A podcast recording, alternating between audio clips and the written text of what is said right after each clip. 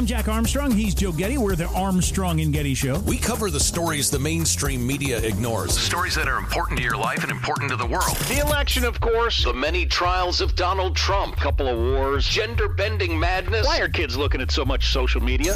And we bring you the stories the mainstream media is on, But we do it without the left wing media spin. Listen to Armstrong and Getty on demand on America's number one podcast network, iHeart. Open your free iHeart app and search The Armstrong and Getty Show to start listening. More Than a Movie is back with season two. I'm your host, Alex Fumero, and each week I'm going to talk to the people behind your favorite movies. From The Godfather, Andy Garcia, He has the smarts of Vito, the temper of Sonny, the warmth of Fredo, and the coldness of Michael. to the legend behind La Bamba, Lou Diamond Phillips. when I walked in, I didn't think I had a shot at Richie because John Stamos' picture was already up on the wall. Listen to More Than a Movie on the iHeartRadio app, Apple Podcasts, or wherever you get your podcasts.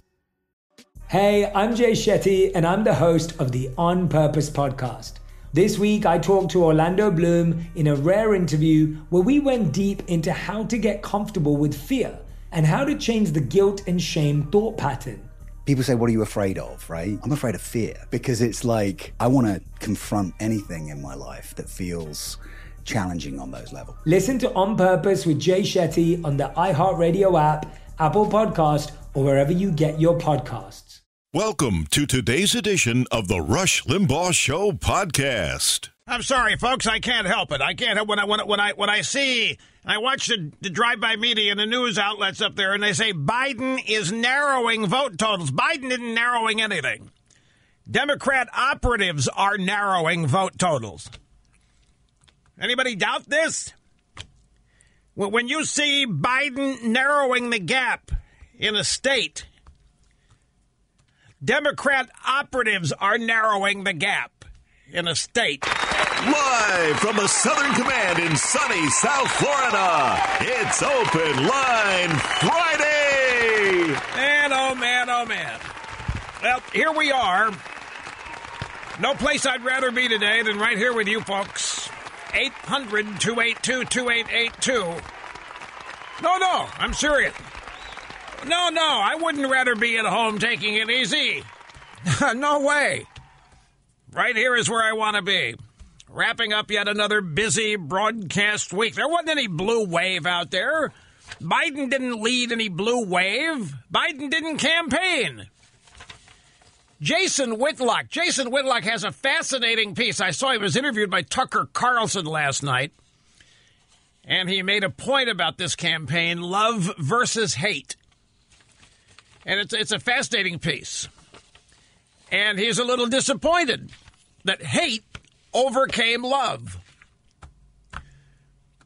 Well, here's his point. Here's his point. And I wasn't going to get into this now, but but since I've mentioned it, I'll, I'll and I'll I'll just give you the rough edges and we'll get into detail as the program unfolds. But Whitlock said that this was a contrast in America of love versus hate. And he started by saying Donald Trump's voters love him. It is pure. It's unabashed. It is total. Trump's voters literally love him. They love him for who he is. They love him for what he's done. They love him because he fights for them. They love him because he never gave up. They love him because he never wilted in four years of character assassinations. The bottom line, as far as Jason Whitlock is concerned, massive love. And he thought, hoped that love would over, overcome and overpower hate. But he says it apparently didn't. Because the hatred for Donald Trump is what defeated him. He points out there isn't any love for Joe Biden. There isn't any connection. We all know this. Joe Biden doesn't have a connection with voters. People were not even voting for Joe Biden. We've been through this. They're voting for the guy with a D next to the name, but, but according to Whitlock, they're voting for the guy you had to vote for if you hated Donald Trump. And he's very disappointed. He's dis- he, he, he, he doesn't think this is good for the country with hate triumphing. And he believes that it was hate that triumphed over love, that there was more hate, literal, unabashed, raw hatred for Donald Trump, and that it overpowered and overcame all of the unprecedented love for the guy. So that's basically his point. And it's uh, it's an interesting way of looking at it. And I like it because it properly categorizes the Biden vote. There wasn't any Biden vote. This, look, I know, folks, I know. You're thinking it's irrelevant. Russia had to vote for him. He's a Democrat on the ballot. I know, and it doesn't matter to anything now. But it matters to me. I'm sorry. The guy that won did not have any kind of massive pro support. He was just the vessel. He was just the recipient of whatever anti Trump sentiment there was out there. Now, he can tell himself all day long he's been elected president because he has. But, well, the reason I keep mentioning it is that it's too late now, but there, there should have been a way, there could have been a way to counter that as part of the campaign. But you'll notice that the Republicans and the Democrats never, uh, Republicans and the Trump people never once tried to properly categorize the Biden support. But it's a moot point now, so. And I've uh, I've made I've made my point about it. Look, I know many of you are extremely upset. You're you're angry. Uh, you are sad not just at the thought of of, uh, of Biden pulling ahead, Democrat operatives pulling ahead, but the the idea of corruption, shenanigans, the unfairness of it all. It is. It's outrageous. It should not be happening in the greatest and most developed democracy in the world. And you know what's going on now? The, the cable networks, MSNBC and CNN, are waiting to make the call because they want Fox to do it. They are demanding that Fox proclaim, You hate Fox now? Well, they want Fox to make the call. They are wait. They could do it right now if they wanted to project Biden because they've got they got Pennsylvania and they've got Arizona. They you know CNN has not projected Arizona. Fox and AP are the only ones that have, but they could. And they can put Biden over the top. They want Fox to do it. They are convinced that if they beg enough that Rupert Murdoch will do it. They'll do it. Fox has not proclaimed Biden the winner. They want him to project him the winner. They've got Fox has him at 264. They want him to give him it, whatever it takes. Nevada. You understand this now. They want Fox News to do it because Fox News is is supposedly Trump's network. They want total repudiation. They want total they want everything that made Trump successful to turn against him including you. They want you who voted for Trump to turn against him. They want Fox to be the one to call the race, to put Biden over the top. They want anybody and everybody who had anything to do with electing Donald Trump president to have to be the ones to proclaim that he has lost. They want everybody who was on Trump's team to abandon him. And they really want that of Fox News. I mean, Jake Tapper is begging them. Jake Tapper on CNN is begging the Mur- begging the Murdochs to put profits aside and do what's right for America and proclaim Joe Biden the winner. That's why these other networks haven't done it. I guarantee you they're waiting for Fox to do it, and they are convinced that Rupert Murdoch and his sons will do it. You doubt me? That's what they're waiting on. They don't want anybody to ever try what Donald Trump did here. They this is message day. This is message time.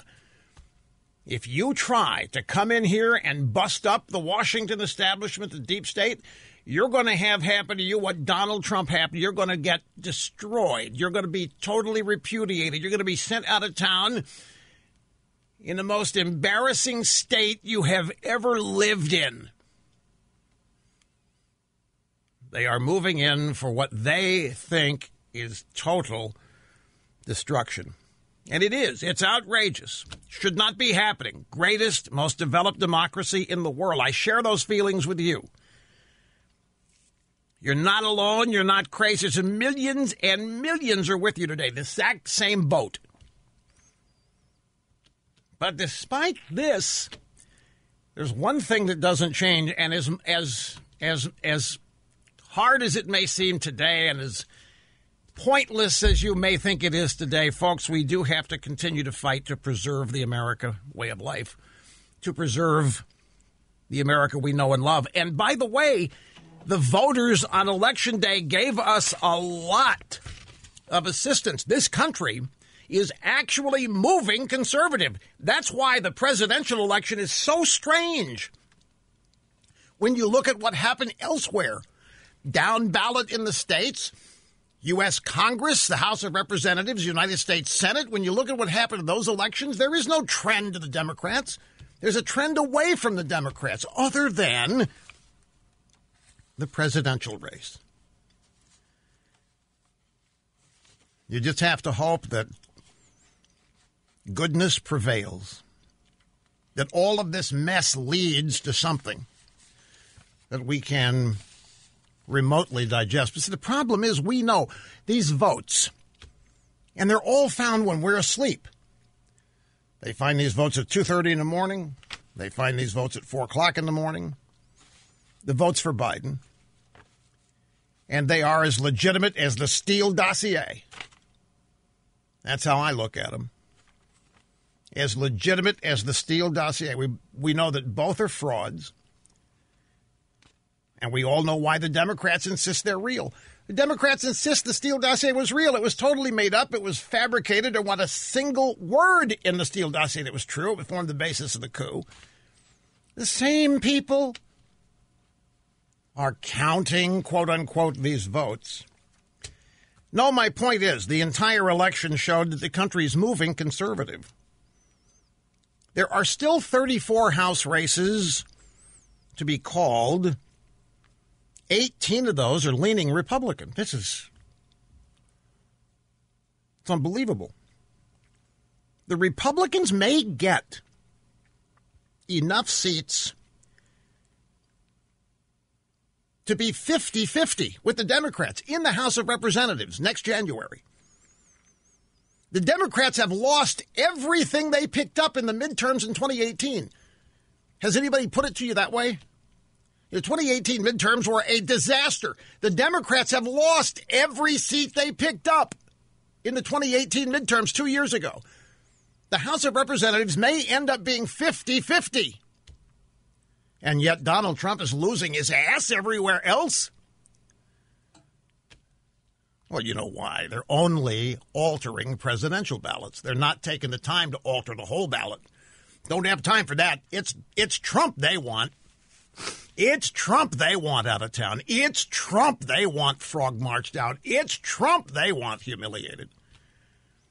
In the Senate, the Democrats are trying to take control away from the Republicans, but it looks like that the Republicans are going to end up with at least 51 seats and maybe 52, which puts the kibosh on whatever radical left agenda crazy Bernie had in mind with Joe Biden and Alexandria Ocasio Cortez. But it's amazing to look at this in states all over. The GOP won big. Nine states have moved to have a trifecta of all three branches. Even North Carolina held the GOP in the state house and the state senate, and that wasn't expected to happen. And North Carolina, they're probably if I if I had a wild guess, I'd say to make it look good, they're going to give Trump North Carolina. And when I say give, because I think I think they're assigning things now. I don't think it has to do with who's actually legitimately winning anything. Democrat operatives are finding the votes they need when most everybody is asleep. They're not letting anybody watch them count. Yeah, there's still some options open for Trump, I think. I'll, I'll run through some of them. Time is of the essence, though. I'm telling you, the pressure's on. The, the, the drive by media is hoping and praying that somebody will call it for Biden this hour, folks. I just saw Wolf Blitzer talking. It could happen in minutes. It could happen in hours. It could happen in a few minutes. They're sending out the signal.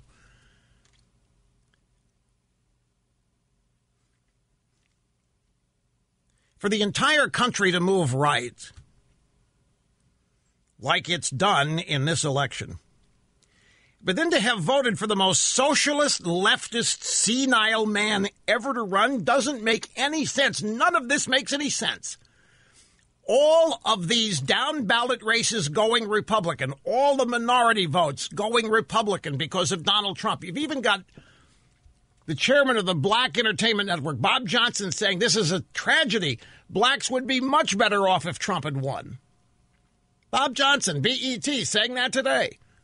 Might have been last night. But for the entire country to move right, but to have voted for this clown, sorry, Joe Biden. They didn't vote for Joe Biden. See, I keep, I keep making that point. There's one other thing here. Listen to this. If this doesn't put it in perspective, nothing will. This is a tweet from some guy known as the People's Pundit. Oops. You know what? This may take me some time to explain. It's like kind of using numbers, although there aren't any numbers, but it's going to may take some time. Let me take a break so I have ample time on the other side to properly explain this. So I just get this note. I just got this note from Bret Baier Fox News saying that I've conceded the election. He wants to know if that's true. Did you concede the election? You think that Biden's. I didn't say that. I'm dealing in some hypotheticals here, but I've never conceded the election. I've never said that this was over. I've never, in fact, just finished saying that Trump's got legal options open to him. And I was going to get into those here in just a second. I'm sorry if anybody misunderstood me in speaking in these hypotheticals, but I don't. I maybe when I'm talking about how in the world can we win all these seats down ballot, pick up seats in the House, maybe be 50 50, hold on to the Senate, hold on to the legislature in, in, in North Carolina, and, and Trump loses. Maybe, maybe when I say that, they think I'm conceding. I'm not. I'm talking about the trend line. I've not conceded anything. All I've said was is that the cable networks are waiting for Fox to do it. I, by the way, I wrote back and said, Bret, you guys better be on the lookout because that's what they're doing. They're waiting for you to do it. They want you to eat crow. They want Murdoch to eat crow. They want you guys to be the ones to repudiate Trump. So if anybody out there thinks I've conceded anything, wrong oh. And if I gave that impression, that I take it back because that was not the intention. Now, let me see, I've eaten into some points. The time I was going to use here to make a point. A fascinating tweet. Listen to this Donald Trump won the largest non white vote share for a Republican presidential candidate in 60 years. Now, we had that bit of news yesterday. Let's add to it. Trump won the largest minority vote share for a Republican in 60 years. Joe Biden underperformed Hillary Clinton in every major metro area except, are you ready? Milwaukee, Detroit, Metro Atlanta, Philadelphia. Let me go through this again. Joe Biden did worse than Hillary Clinton in every major metro area except for four Milwaukee, i.e., Wisconsin, Detroit, i.e., Michigan, Atlanta, i.e., Georgia, Philadelphia, i.e., Pennsylvania. Just so happen to be the four states that are going to put Biden over the top in their scenarios here. Biden did worse than Hillary, who lost everywhere but those four, and it wasn't because the Democrats had to get out the vote effort. That's the kicker. The Democrats did not win Wisconsin, Michigan, Georgia, Pennsylvania with a get out the vote effort. They did it with a get out the Democrat operative effort, which is still going on. Biden isn't closing any gap. Democrat operatives working in these counting centers overnight are closing the gap. In other words, there wasn't a get out the vote effort that put Biden over the top in these four states. It is chicanery in the vote counting process. Again, I have not conceded this election, and I'm not going to be the one to do it. And welcome back. It's Open Line Friday. Okay, the Trump team has a case to make here. The Trump team has a case to make for the courts and a case to make to the American people. And I hope that the Trump legal team allows the president to get the message out on where the evidence of vote fraud exists. Because when they get the evidence, then release the evidence. Don't let the fake news cartel set the narrative and allow it to be accepted and unchallenged. And I fear that this is what's happening out there.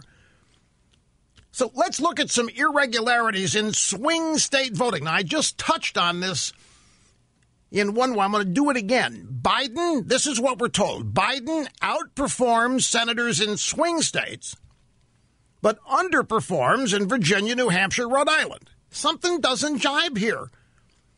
Biden, and this is, t- to me, this is big. Biden underperforms Hillary Clinton and Obama. Underperforms means that he did worse. Biden got fewer votes in this election than Hillary and Obama, except in Michigan, Pennsylvania, Georgia, and Wisconsin. How the hell does that happen? Joe Biden gets fewer votes than Hillary and Obama all over this country on Tuesday this year, except in Michigan, Pennsylvania, Georgia, Wisconsin, every damn state he needs, where they have been counting votes in the dark, where they have not been letting people in to watch the vote counting process where they've been putting cardboard up on the windows, doing everything they can to prevent anybody from watching what they're doing, with ballots coming in by the tens of thousands overnight while everybody else is asleep. How does this? How does Biden do worse than Obama and Hillary, except in Michigan, Pennsylvania, Georgia, Wisconsin? And there's no get out the vote effort, folks. They did not have that. They didn't spend their money on that meaning there was no grassroots. And we had people calling and commenting on this. There were nobody knocking on doors. There were nobody driving little yellow buses on Tuesday to get Biden voters to the polling places. It, that, that, that get out the vote effort didn't happen. This is all done under cover of darkness. Then you've got these mail in ballot dumps with 100% margins for Joe Biden. Come on, folks, as Biden likes to say. Come on, man. We're supposed to sit here and believe this? A tranche of 10,000 ballots comes in here, 25,000 of them. Every damn one of them is for Joe Biden. But there's nothing strange going on here. In the midst of all this, the Republicans lose zero seats in the House. And they're going to hold 51 to 52 seats in the Senate. So let me tell you what this is. This is an entirely made up scenario. So now you're going to have you're going to have the media saying things to people like Mitt Romney and Lindsey Graham and all you know a bunch of mainstream Republican establishment types you need to reject Trumpism. See what happened? Trump is the reason you lost the state. It's the exact opposite. But they're going to tell these guys Trumpism is why Biden wins these. No, it's not. Chicanery is. There's another interesting story. Now, this is from last night. It's by Stu Cvrk at Red State. And the title of his piece is It's Not Even Close to Being Over. says I forced myself to listen to parts of Dementia Joe's victory speech yesterday. And I found myself shouting at his blatant lies. The most egregious lie was that he claimed that when all the ballots are counted, he will have received the most in presidential history. That's an even bigger lie than Hillary claiming she won the popular vote in 2016. By the way, how does her claim look? in retrospect after what we've witnessed in terms of massive voter fraud and ballot harvesting in Democrat run swing states over the past two days? Nothing we were told about the 2016 count was legit because none of it was. This year is even worse. Mr. Cvrk continues The reality is that President Trump probably won this in a landslide if you count the legal ballots. Even Las Vegas betting odds had switched to Trump on Tuesday night after he built substantial leads in these swing states by midnight on Election Day. Unfortunately, the betting markets didn't account for Democrat ballot harvesting in those states. Late on election day, President Trump was ahead to the point of statistical certainty that he would win Wisconsin, North Carolina. He was up by 700,000 votes in Pennsylvania. Yeah, but Rush, they hadn't counted. The, why not? Why hadn't they counted the cities? Why, why did they wait to count Philadelphia, Pittsburgh? Trump's up 700,000. They waited to find out how many they would need. What do you mean, why didn't they count them? I, I, in fact, I don't believe that anyway. Trump is up 700,000 in Pennsylvania. Now he's down nine, almost 10,000 votes after being up 700,000. You telling me that in all of those votes there weren't any for Trump? This is absolutely right. Late on election day, Trump was ahead to the point of statistical certainty that he would win Wisconsin. North Carolina, still way ahead North Carolina, 76,000 votes. Pennsylvania, Michigan, and Nevada, those are all swing states. Then Democrat operatives, i.e., governors in those states, magically stopped the vote counting. I'm sure you remember that. They stopped counting the votes. We're all asking ourselves why. Well, we know why. We're asking it rhetorically. Election night Tuesday at about midnight in the East Coast, Trump led in all the battleground states by decent margins. The betting odds, the betting markets, more than 75% for Trump to win. Then, for some inexplicable reason, Wisconsin, Michigan, Pennsylvania, North Carolina, Nevada all seemingly stopped counting votes at the same time. In unison, they took a pause at around 1 a.m. None of those states reported any additional votes for the next three hours. Somehow, though, sufficient ballots were found. Ballots. We don't even know if these are votes. They found ballots. Somehow, sufficient ballots were found to put Biden over the top in several of those states, with more movement toward Biden coming in. The rest for those found ballots, many of those bunches of ballots found were exclusively marked for Biden, which is a statistical impossibility. Then we have the turnout. The turnout in those swing states far exceeded historical norms. That's another statistical anomaly and a clear indication of ballot harvesting and voter fraud. There's no such things as coincidences, coincidences, especially in politics, and I learned that during the Clinton years. So Trump was up in those swing states by big margins, with on average less than a quarter of the votes remaining to be counted. That Biden was able to make up the difference in those states without a get out the vote effort seems to me to be statistically impossible. Yet he did it. So the title of his piece is not even close to being over, not by a long shot, even though it's from from yesterday. The the notion that the Democrat Party is a majority party is a myth. I've been telling anybody who would listen, I've been trying to make this point all year. I've been trying to make this point the past three years. The Democrat Party, contrary to what the media want you to believe, the pollsters, it is not anywhere near majority Democrat or majority radical left. The Democrat Party is in no, the only way they can win is to effectively eliminate elections. That's what they've done here. Do you realize this? Do you realize what they've literally done here is eliminate elections by coming along and running them this way? This is not an election that has taken place here. This is after the election, making adjustments in it based on what they need. That's what's happened. And this is a forerunner of a prediction that I have been making for a couple of years now that the Democrats' real desire, way down the road, is to eliminate the need for elections. That's the one thing they don't control in all this. It's the one thing where they lose, and they are not going to tolerate that. And if they can get hold of the vote counting process, if they can get hold of the ballot harvesting process, if they can get like they have here,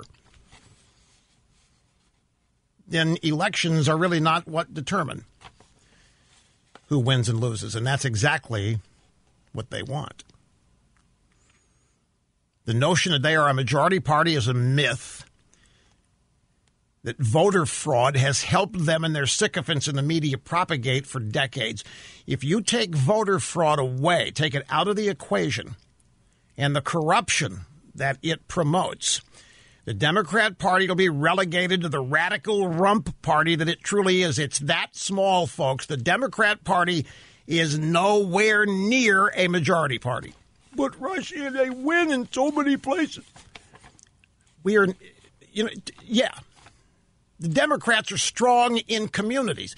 Take a look at the county by county map. Take a look at the acreage the Democrats do not dominate this country. They dominate communities. They dominate a coastal community here, a coastal community there, but they do not dominate the country, not with their thinking, not with their ideology. That has to be forced on us. We do not vote for it. We do not accept it, is my point. We don't want it. We don't want this. We're not happily voting for this stuff and neither did a lot of other people. They are finding people who did, but it's obviously filled with all kinds of super questions.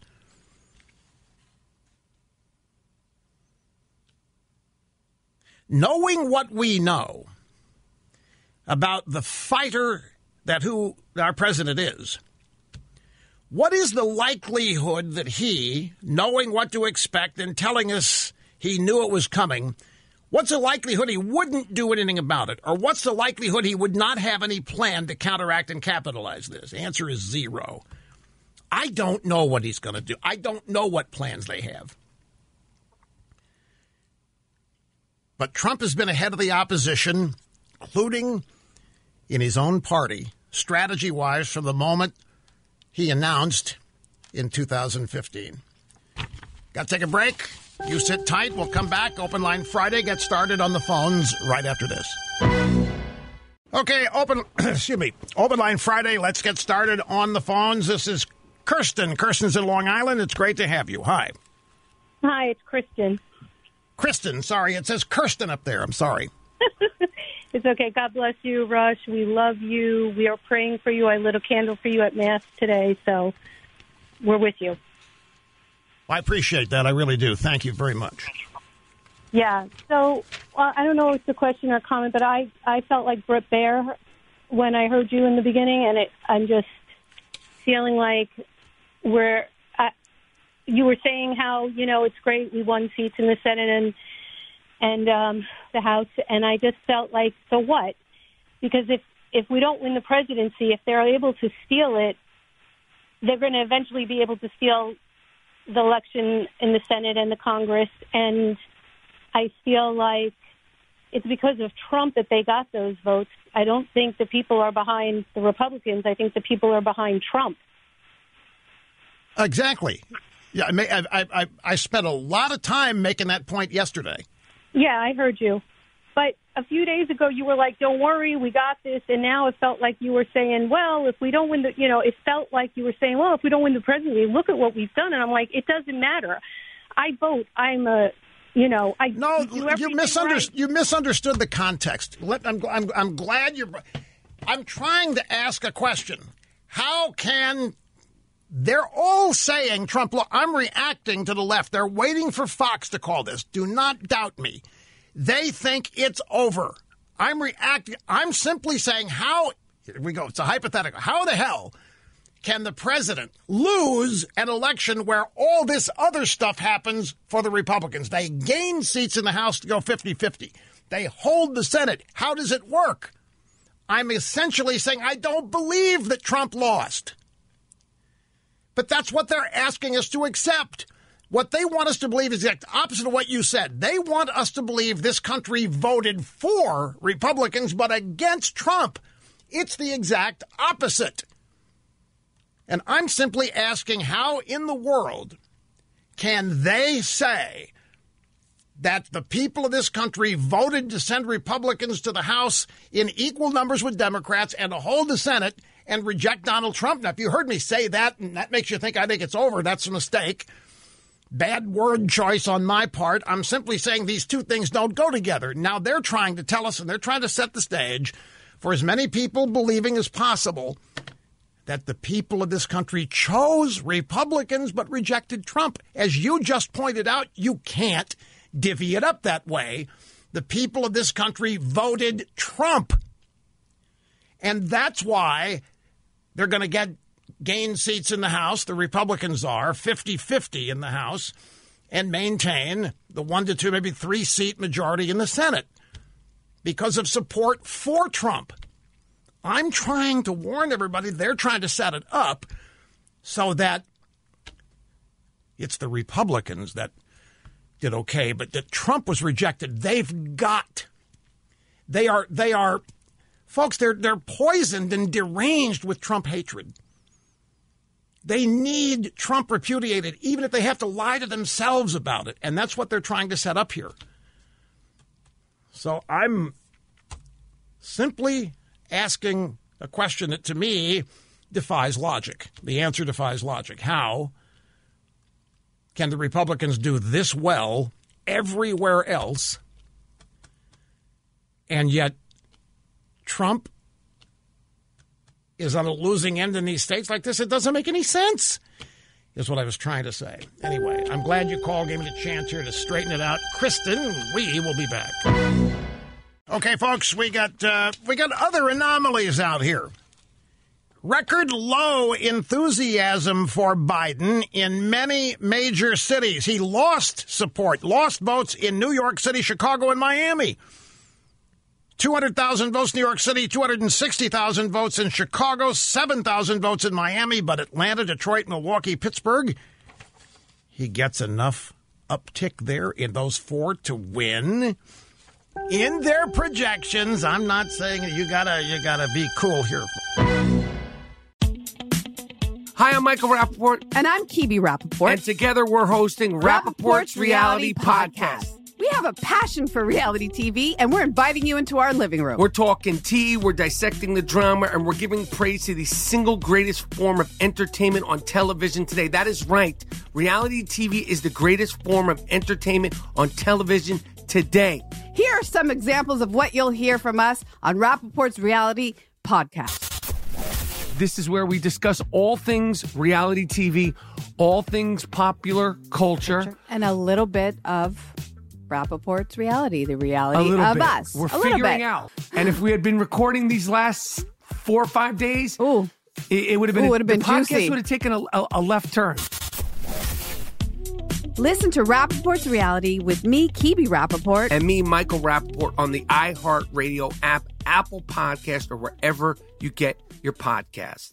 I'm Jack Armstrong. He's Joe Getty. We're the Armstrong and Getty Show. We cover the stories the mainstream media ignores. Stories that are important to your life and important to the world. The election, of course. The many trials of Donald Trump. Couple of wars. Gender bending madness. Why are kids looking at so much social media? And we bring you the stories the mainstream media is on, But we do it without the left wing media spin. Listen to Armstrong and Getty on demand on America's number one podcast network, iHeart. Open your free iHeart app and search The Armstrong and Getty Show to start listening. More Than a Movie is back with season two of the award winning film podcast, and this time with a lot more movies. I'm your host, Alex Fumero, and each week I'm going to talk to the people behind some of my favorite movies. From The Godfather, Andy Garcia, He has the smarts of Vito, the temper of Sonny, the warmth of Fredo, and the coldness of Michael. to the OG Spy Kid, Alexa Penavega, You had Carla Gugino, who's the coolest mom ever. You had Antonio, who's handsome, amazing, charismatic. And then Carmen and Juni. I felt like a lot of other kids felt like this could be me. to the legend behind La Bamba, Lou Diamond Phillips. When I walked in, I didn't think I had a shot at Richie because John Stamos' picture was already up on the wall. Every episode will feature interviews with the biggest actors, directors, writers, and producers behind your favorite films and tap into the history of Latinos in film. Listen to More Than a Movie as part of the My Cultura Podcast Network, available on the iHeartRadio app, Apple Podcasts, or wherever you get your podcasts. And we are back. Rush Limbaugh and the EIB Network, the Limbaugh Institute. We are arrayed against those commie SOBs, folks, and we are going to take care of them. Live from the Southern Command in sunny South Florida, it's Open Line Friday. Absolutely. Open Line Friday. Whatever you want to talk about, fine. Look forward to it. Telephone number is 800 282 2882. The email address, lrushbo at eibnet.us. Look, here we go with more. There's just, there's stuff out there that defies common sense. And again, Joe Biden underperforming both Hillary Clinton and Barack Obama, which means Joe Biden got fewer votes than Hillary and Obama 2016, 2008, or 2012 in New York City, Chicago, Miami, a number of other major big cities. However, in Atlanta, Detroit, Milwaukee, Pittsburgh, in other words, in Georgia, Michigan, Wisconsin, Philadelphia, or Pennsylvania, Joe Biden's going through the roof, despite getting fewer votes than Hillary in all the other major big cities and no get out the vote effort. How does this happen? Literally, I'm, I'm seeing the stories out there. Biden, most votes in American history. Well, Trump got 6 million more votes than he got in, in, in 2016, or 4 million more. It was a big turnout race. There's no question. It was huge turnout. But you can't have Biden doing worse in New York City, worse in Chicago, worse in Miami than Hillary did and Obama did, and somehow be setting records everywhere in these other four states. I still can't get over Trump being up 700,000 votes on Tuesday night in Pennsylvania. And it's all gone, and Plugs has something like 10,000 of vote uh, advantage there now. Mitch McConnell tweeted, uh, let's see, about 8 o'clock this morning. Here's how this must work in our great country every legal vote should be counted. Any illegally submitted votes must not. All sides must get to observe the process. And the courts are here to apply the laws and resolve disputes. That's how Americans' votes decide the result. Now, Mitch McConnell has this exactly right. You know who doesn't agree with this? the Democrats. They don't. This is a simple and clear statement that they totally disagree with. They don't want anybody watching them count the votes. They don't want anybody observing the process. They have not let anybody observe the process. They have defied court orders to let people observe the process. The Democrats have no interest in legalities. The Democrats have no interest in fairness here. They never have had. The Democrats, they don't care if only 20% of the country agrees with them. It doesn't matter. They're going to obtain power regardless of that. They're not going to let elections stop them. Donald Trump Jr. When America sees everything we are uncovering, they'll be disgusted, and even the media won't be able to pretend voter fraud isn't real. Ending this crap once and for all will be fundamental to preserving our Republican faith and democracy. That tweet is from 7:48 a.m. today. Donald Trump Jr., when America sees everything we're uncovering, they'll be disgusted, and even the media won't be able to pretend that voter fraud isn't real. I'm certain he's right. Time is of the essence. We need to see the fraud. There needs to be rampant evidence of the fraud. Common sense isn't enough. We know it's happening. The Democrats are involved. We know it's happening. The media's out there. We haven't seen one evidence of fraud. You can't. Pre-. Yeah, because nobody's allowing observers in to watch what's going on.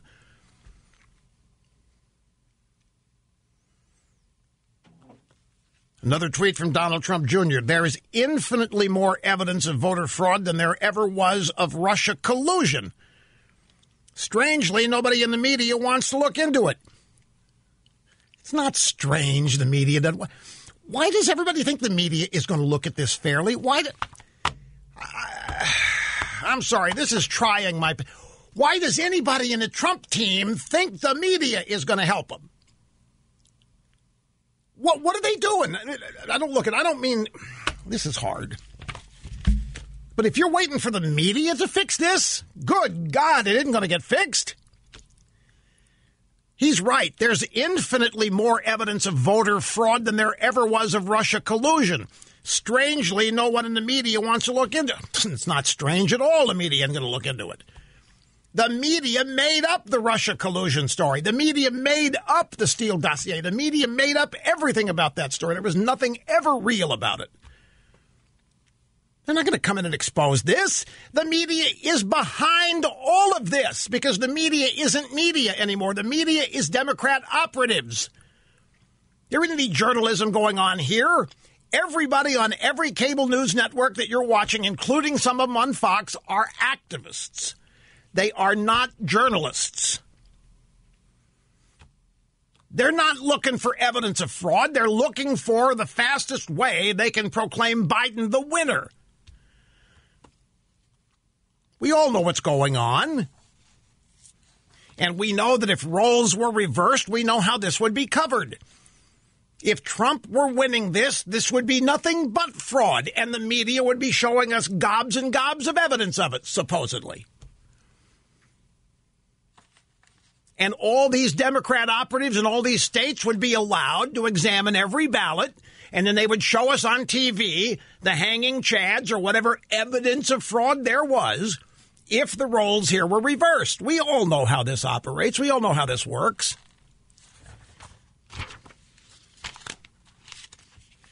A caller yesterday noted that during the cheat fest, that uh, that down ballot Republicans were winning while Trump was hemorrhaging votes.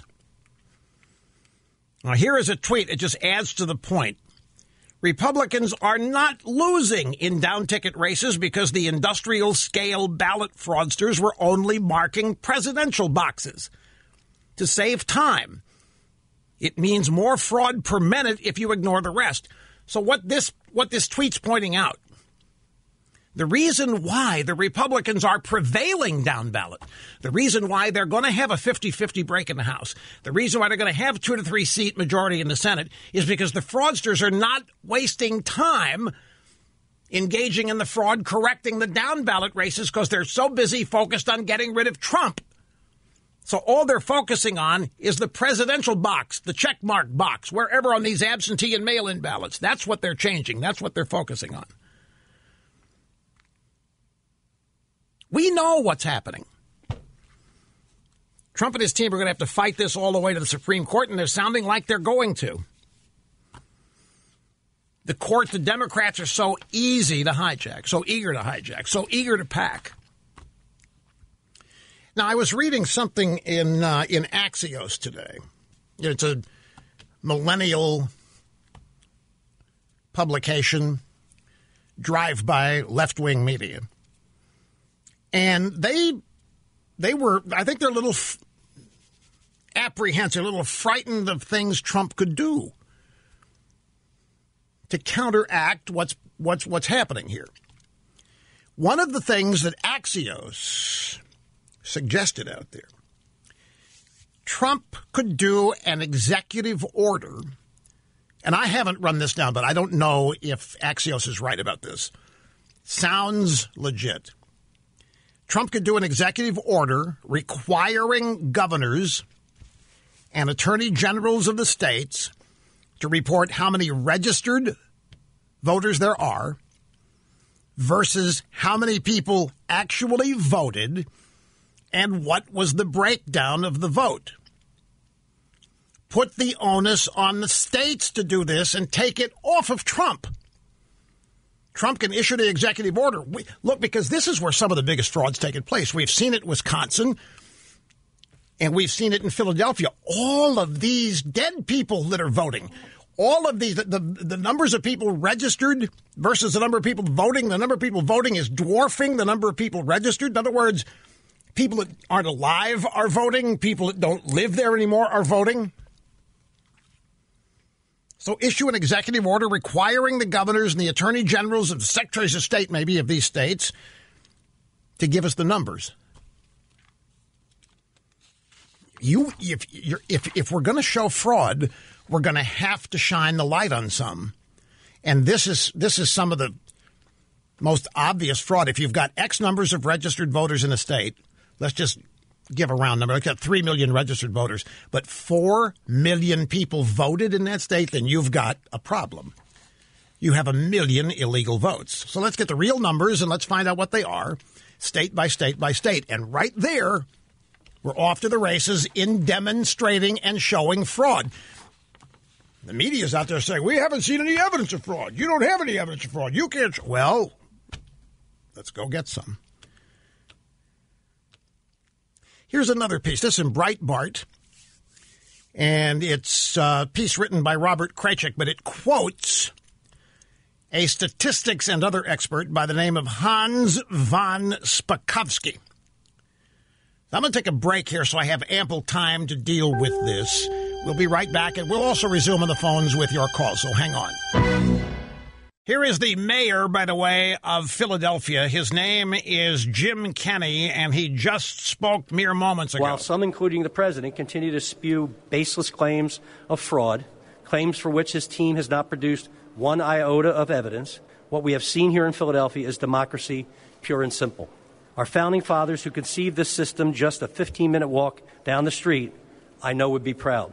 233 years after the Constitutional Convention, we stand at this convention center and proclaim the system still works, the people have spoken.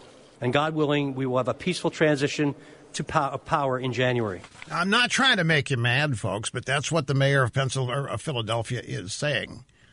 Um, they're in the process of stealing an election. They stand there and say that it would make the founding fathers proud. In Nevada, the verified Twitter account, Nevada GOP, our lawyers just sent a criminal referral to the Attorney General, William Barr, regarding at least 3,062 instances of voter fraud. We expect that number to grow substantially. Thousands of people have been identified who appear to have violated the law by casting ballots after they moved away from Nevada. I don't think that's where the fraud is. I think there's there's there's ample fraud in in uh, the dead voting, and but there's not there's not seven hundred thousand ballots of fraud with that kind of deal. I'll tell you where this is going to be discovered if it's discovered. Mail in ballots. Mail in ballots is where this is all happening. And the mail in ballots exist because of COVID 19. COVID hits, and the Democrats immediately saw an opportunity. It's too scary. It's too dangerous. It's too risky to show up on election day at the polls. We're going to devise a way where you can vote in complete safety. We're going to have mail in ballots. You're not going to have to prove who you are. You're not going to have to prove where you are. Have to prove anything. We're going to send you a mail in ballot if you want it, and then you can vote and mail it in. That's where that's where all this is, folks. If you ask me, my own humble opinion, that's where all of this is. Digging it out, this is where you're going to have to look. Now, this uh, this piece from Breitbart, Hans or I'm sorry, Hans Hans von Spakovsky. 120,000 straight vote dump for Biden is not possible vote dumps. This is bags, buckets, whatever of votes that show up while we are asleep to the tune of 120,000, which are entirely for Vice President Joe Biden, cannot be credible. Hans von Spakovsky is manager, of the Heritage Foundation's Election Law Reform Initiative. He is a senior legal fellow of the Meese Center for Legal and Judicial Studies. And he offered his analysis yesterday afternoon. He was asked about reports of uh, drastic spikes in vote counts for Biden in the early hours of Wednesday morning. He said, if those reports are correct, I don't understand it. The way you do counting is you simply count all of the ballots. You don't divide. They're not divided up between the candidates. So the precinct reporting that's coming in ought to be reporting the total vote count, regardless who it's for. So again, it, if it's confirmed that there are these weird reports coming out of votes only for one candidate and not the other, you have to question what's going on. He was then asked what advice he would offer the president with respect to protecting electoral integrity. Hans von Spakovsky said the only thing that's going to help Trump now is lawful means, court orders, ordering election officials to comply with the law and to not count absentee ballots that have been received in violation of state law. That's where my resources would be concentrated if I was doing this. So there you have it. Let's go back to the phones. Uh, St. Simon's Island, Georgia. This is Julie. Welcome to the EIB network. Hello. Hi, Rush. I'm calling in regards to the voter fraud in Georgia. I'll get right to the point. Um, on election night, they, there was a water main break in Fulton County, heavily Democratic district. They announced they were going to stop the counting at 10:30 um, after Republican poll watchers were removed, they then resumed counting, and magically, all these thousands of votes are showing up for Biden. I remember I don't this. Buy it. I don't buy it. I called the Forsyth County chairman for the GOP. He confirmed, yes, they did start counting, and there were no GOP poll watchers. So this kind of thing needs to be exposed and investigated because why were there no GOP poll workers? Exactly, if they have nothing to hide. Well, they, but they'd been sent home because of the water main break, maybe. Yeah, maybe they don't want them to get wet. I don't know. And the Democrats but, um, knew that the water break brain was a temporary thing and didn't go home. Right. So you know, it's things like this. A deep red state like Georgia, I don't buy it. Nobody buys it. Well, you know what else I'm makes me suspicious about Georgia? What's that? Something that they announced today. Oh. They announced that it was John Lewis's district that put Biden over the top in the Atlanta metro. I'm Wow, sorry. I'm sorry. I'm sorry. That is just that's too quaint, that is too big a political fit. John Lewis, who Pelosi was livid that Trump never acknowledged. John Lewis, uh, uh, she was ripping up Trump's State of the Union address after I had been awarded the Presidential Medal of Honor. She thought John Lewis should get it. And so now John Lewis's district is who buries Trump in Georgia, and and I just it's just too convenient. It's just too pat. It's just it's it's no different than CNN demanding that Fox project Biden the winner. That's exactly what they want to happen. None of this makes any real sense. It's just it's just it's just too coincidental and too pat. We we we never hear from the John Lewis district at all in elections. Ever. Now all of a sudden it's the John Lewis district after he has passed away that nails Trump's presidential fortunes in Georgia. Oh, isn't that just the PS daily resistance? Anyway, Julie, I'm glad you called. I appreciate it. And I really I appreciate your getting to the point. Got in, got it, and got out. We'll be right back. Greetings, welcome back. Open line Friday. Rush Limbaugh executing assigned host duties flawlessly, zero mistakes. So the mayor of Philadelphia. There isn't any evidence of voter fraud. You can look all you want. There isn't. Let, the, the evidence is being gathered for litigation. That's what's going on. The Trump team is doing everything it can to gather the evidence. They got to go get affidavits. The efforts to keep the Republicans out of the counting facilities makes this slower. But that's what's going on. The evidence, they are doing everything they can to gather the evidence right now. And meanwhile, the Democrats are doing everything they can to counter the idea that Trump had a great turnout with African Americans. That's why they're pushing the John Lewis district is the reason that Biden carried Georgia, the reason he carried that district. They're doing everything. They got James Clyburn, all these other congressional black Caucasian guys on TV. They're they're doing everything they can to knock down the idea that Trump had a great pro Trump minority turnout. He did. They're they're folks, they're in the process of erasing the facts of this election and hiding the truth. So it's going to take a while. Got to get affidavits and not letting the Republicans into these counting facilities. We're only three days into this, folks. Al Gore spent 37 days in one state. Florida, 37 days trying to overturn that state. There's a whole lot more states here. This isn't going to get resolved today or over this weekend. Uh, back to the phones, open line Friday. Michael in Cleveland. Welcome, sir. Great to have you. Hey, Rush. Thanks for taking my call. Hey, maybe uh, I, I need to adjust a little bit as the show's gone on. Uh, I did feel a little bit at the beginning of the show that you were just sort of reporting facts, and I don't hear the anger in your voice that I did with the Russia collusion.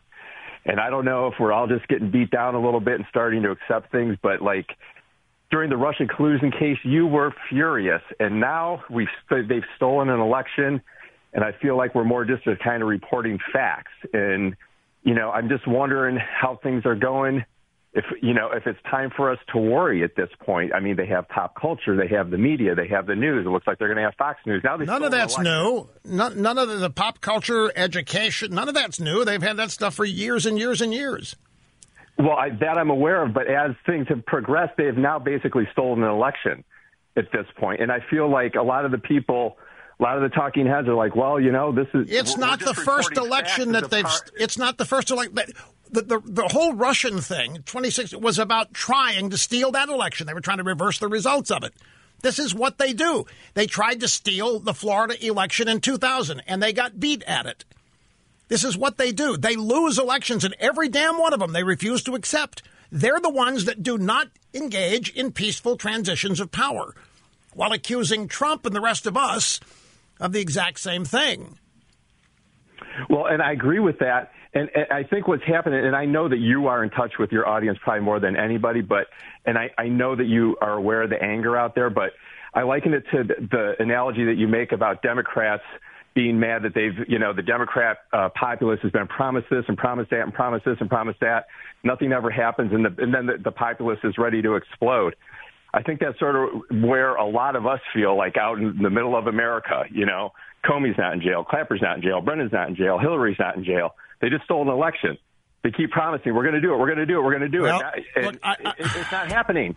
It's not happening. I, look, I, I hate you, know, you, you. You call here and you have been accusatory of me. I'm not saying that to you. I'm, I've got some buttons here that I never know which ones to push. I was not saying "damn it" to you. I turned my microphone off, microphone off and said "damn it." Didn't mean to. Uh, just two days ago, I was making the point that nobody's in jail. Comey, none of these people.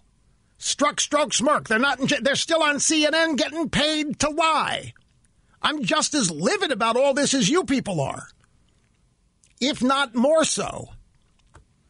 And I, I know you can't listen to every minute of every program, but I made that point twice this week. I think what everybody is getting confused about, or why everybody thinks that I, I, I acted like this was over, I talked about Jason Whitlock's column at Outkick.com.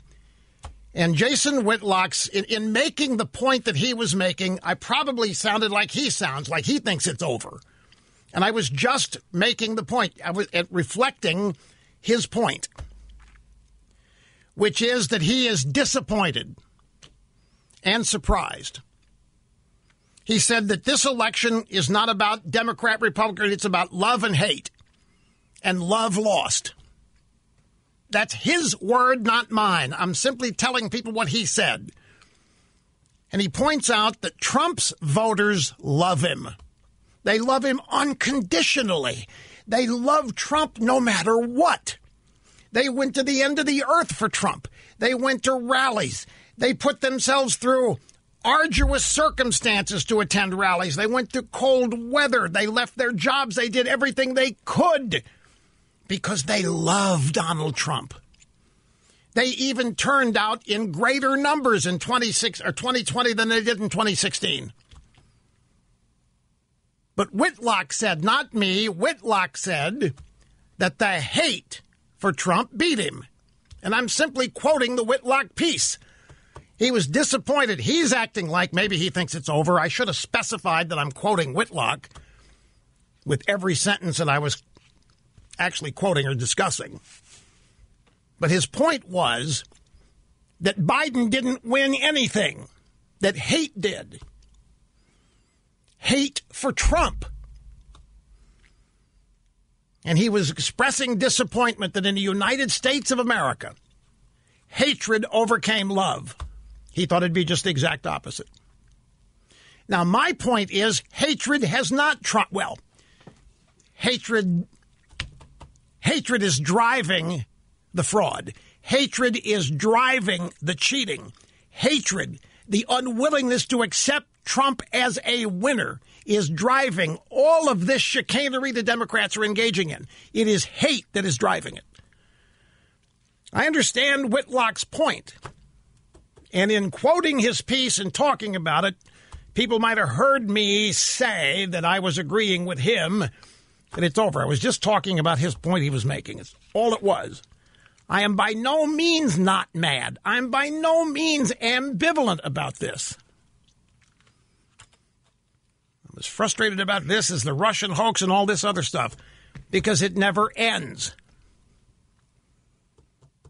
It just keeps going. And What really irritates me more than anything is that people vote for it. Folks, I thought, I really hoped that after after five months of American leftists burning down American cities, destroying American businesses, destroying private property, that the people of this country would once and for all see who they are and vote against them. That's what I was hoping. I was hoping they'd finally expose themselves. You know, all this stuff that happened after COVID 19 hits and the lockdown hits, and then here comes these seven blue states and cities locking down, shutting down, li- uh, the looting, the rioting, the fires, the explosions in New York, Chicago, Seattle, where they took over part of downtown Seattle, literally took over other people's private property. I'm saying this has got to open people's eyes. It's it's got to alert people what we are up against. It's got to alert people the Democrat Party is. And I don't know if it did or not because there's too much damn vote fraud in these four states. We just we just don't know. Common sense would tell you the American people do not support this stuff. Its stuff is not the majority. It's not how they want their country to operate and proceed. Anyway, uh, I appreciate the call, Michael. I got to go. Quick timeout. We'll be back and continue after this. Greetings. Welcome back. Rush Limbaugh here on the cutting edge societal evolution. Democrats, this is a this is a tweet from Joel Pollak, who uh, uh, I don't know if he's still at Breitbart or not, but this is his tweet. Democrats filed 300 lawsuits to challenge election laws and procedures, which is partly why we have this vote by mail mess. Meaning the Democrats did this before the election. They filed 300 lawsuits to challenge existing election law and procedure, and I don't know that anybody knew they were doing it. They had their day in court. Now, Pollak's point is it's time Trump got his. They did this way in advance. A lot of you thought the Trump team was going to do something like this way in advance. And they may have, I don't know, but Joel Pollak is suggesting the Democrats did. That he makes the great point here that once again, Trump is standing for the rule of law. The media and the Democrats are standing for the exact opposite. They're trying to subvert it. Here's Lana in St. Augustine, Florida. Great to have you with us. Hello. Hi, Rush. God bless you. My comment is Joe Biden told us what happened on October 24th. It's probably the only time he has spoken the truth in his entire political career.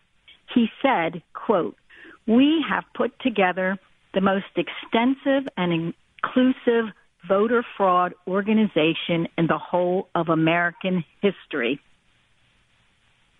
Yeah, you know what he meant. What, what do you think he meant? I think he meant what was going on here that Obama's staying in Washington, and the, the plan started immediately when Trump won. And all this has been going on for four years, and all this um, going on with dumping ballots back, you know, stamping them by hand, and everything that's going on now, going to the courts ahead of time, like you just mentioned. This has been going on for four years, and I think he finally told the truth about what was going on. So you think that Biden was admitting that and bragging about the voter fraud organization they had put together in order to steal the election? Exactly. That's exactly what I think. Uh, interesting. Very interesting. Okay. Well, thank you, thank you, Lana. I uh, I appreciate the call. Uh, some other news out there. Project Veritas, I mentioned this yesterday, released an undercover video of a Pennsylvania Postal Service whistleblower who said that ballots that are coming in today, tomorrow, yesterday, they're all supposed to be postmarked on November 3rd. They still want us to pick up ballots tomorrow, which is Friday the 6th, is today. And by coincidence, Biden gained 23,000 votes on the very day the whistleblower mentioned. Biden picks up 23,000 votes overnight after this whistleblower admits that his bosses have told all these drivers to run out and pick up ballots tomorrow. On Wednesday, Project Veritas released a similar video. Michigan, United States Postal Service whistleblower, says he was ordered to backdate late mail in ballots. Michigan USPS whistleblower detailed a directive from superiors backdate late mail in ballots as received on November 3rd, 2020, so that they will be accepted. Separate them from standard letter mail so they can hand stamp them with yesterday's date and put them through, the whistleblower said.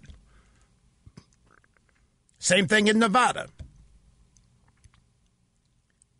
USPS carrier caught on tape promising voter fraud. Three different instances. from James O'Keefe and Project Veritas. From Fox News, more than 150,000 ballots processed but undelivered before Election Day, and the numbers expected to grow in the coming days as more data is released. This is a story from yesterday. The Postal Service failed to deliver 150,000 completed ballots to polling stations before Election Day, including 12,000 in five of the states where the U.S. still eagerly awaits a final count. The number is expected to grow in the coming days as more data is released. But Pennsylvania, where 3,439 ballots were delayed, is still accepting ballots until Friday, so long as they were postmarked by Election Day. That's not true, by the way, thanks to a court in Pennsylvania made up of five elected Democrats. Pennsylvania is going to accept ballots that do not even have a postmark.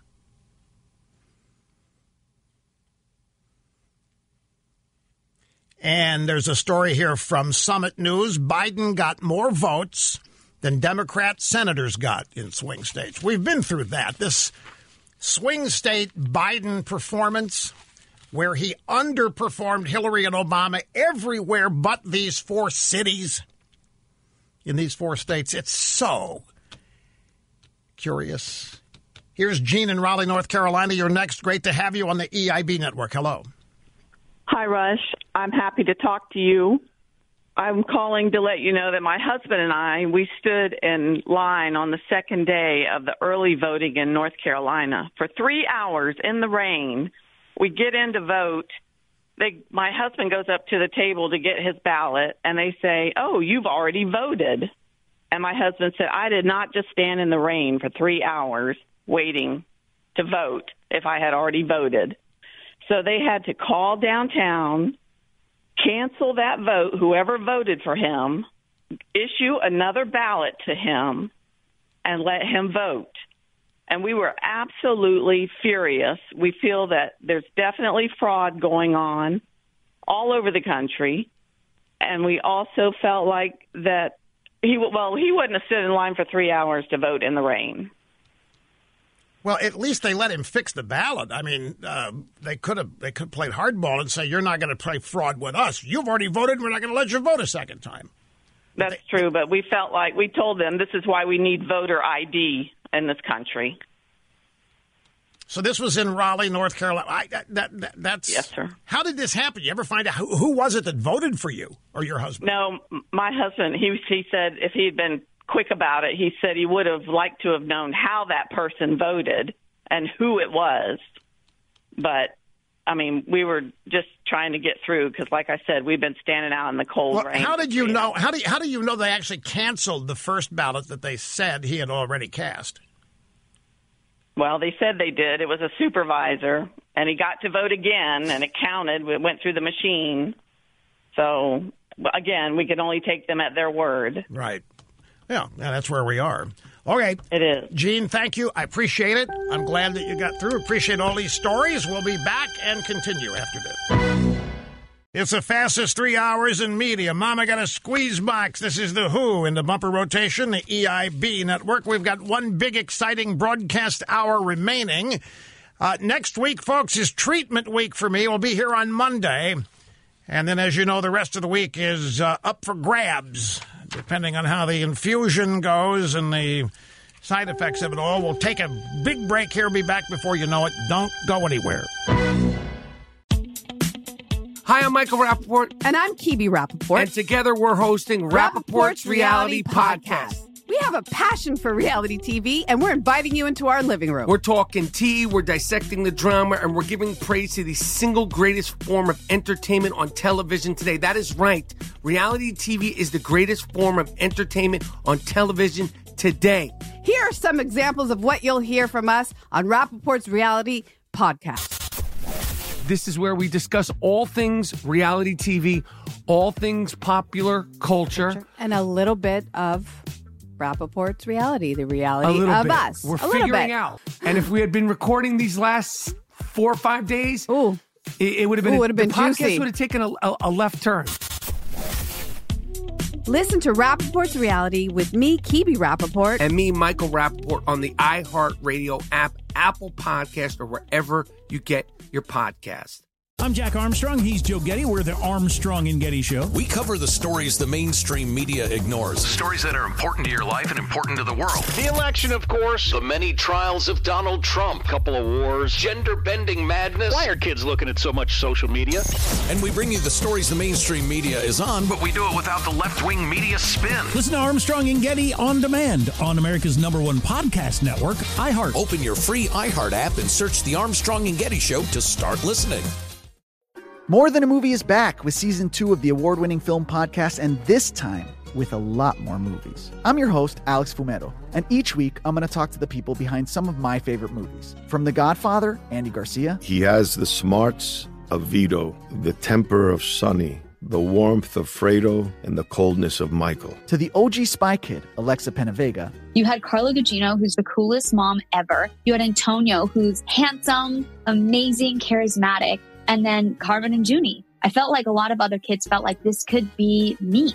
To the legend behind La Bamba, Lou Diamond Phillips. When I walked in, I didn't think I had a shot at Richie because John Stamos' picture was already up on the wall.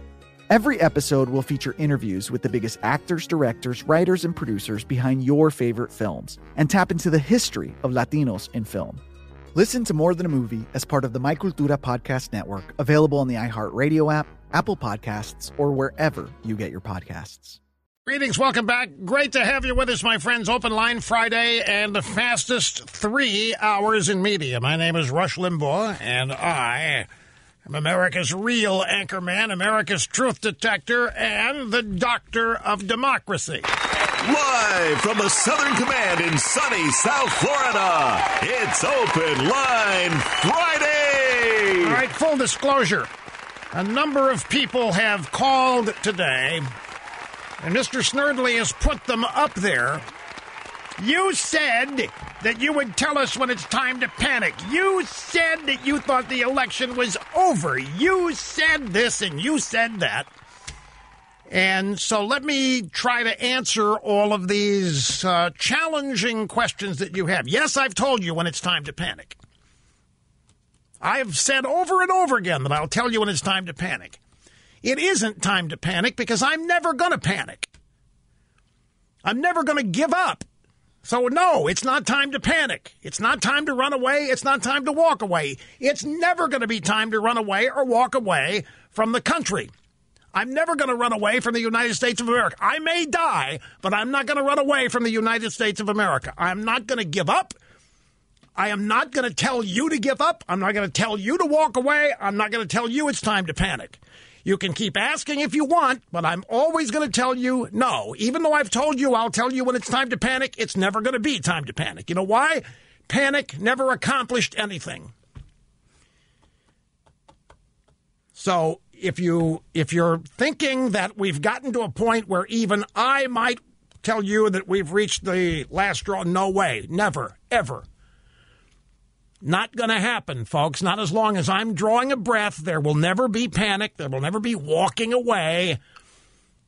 There will never be abandoning the country. And there sure as hell isn't going to be me telling you to. That was always designed as a humorous point, like a rhetorical question. I'll tell you when it's time to panic, but it's never going to be. Now, let me tell you what I think is going on here. And let me, since we're into full disclosure, let me tell you something that happened yesterday. And I'm not going to mention any names. Uh, you tell me you're sitting in my chair and this happens. You get a note from somebody that you know who's desperate, asks you to use the power of your audience to raise $50 million for the resistance effort here. There is no way, there is no way under the sun that I'm going to turn this program into a fundraising effort. I'm not going to use you that way. But what would you think if you're sitting here and you got that request? By the way, the person's not part of the campaign. The person that was asking me to do this is not part of the Trump inner circle. So don't don't start thinking, "Oh my God, they've gotten up." No, it was not the Trump people doing this. It was somebody else that that that this. I resent this fundraising business. I despise it. I always have. I could never do it. That's why I've told you I'd never run for office because you got to run out ask people for money.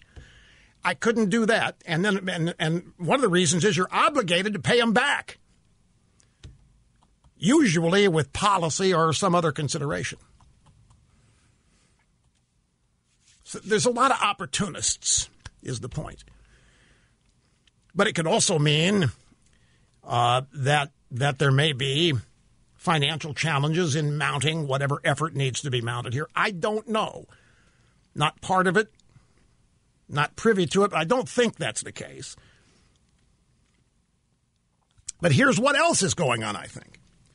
I, I think, like I've tried to impress these people, when, when I say they hate Donald Trump, it's true.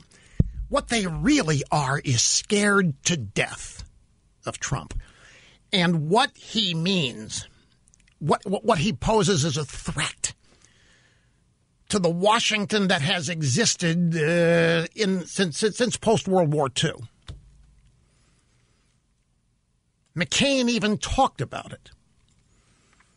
McCain asked the question during uh, during the, the 2016 campaign when Trump is running around "Make America Great Again" and talking about uh, bringing Americans home and doing all that. McCain's openly asked, "Why would we want to destroy this world order that we set up after World War II?"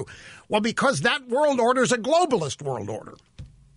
That world order subordinated the United States to a global organization that was run by the Euro nation, the Eurozone. You know, we had this massive love for the Europeans because they, they have trains and stuff and uh, they're cleaner in their transportation, this kind of stuff. And, and there was a after after World War II and after we won, there there's a, there was a little bit of a guilt complex on the part of many Americans that said, you know, we don't deserve to be the one superpower. We don't deserve to be this or to be that. There needs to be a balance. So let's create the Soviet Union. So we did that. Um, and Trump is looking at all this. It doesn't make any sense.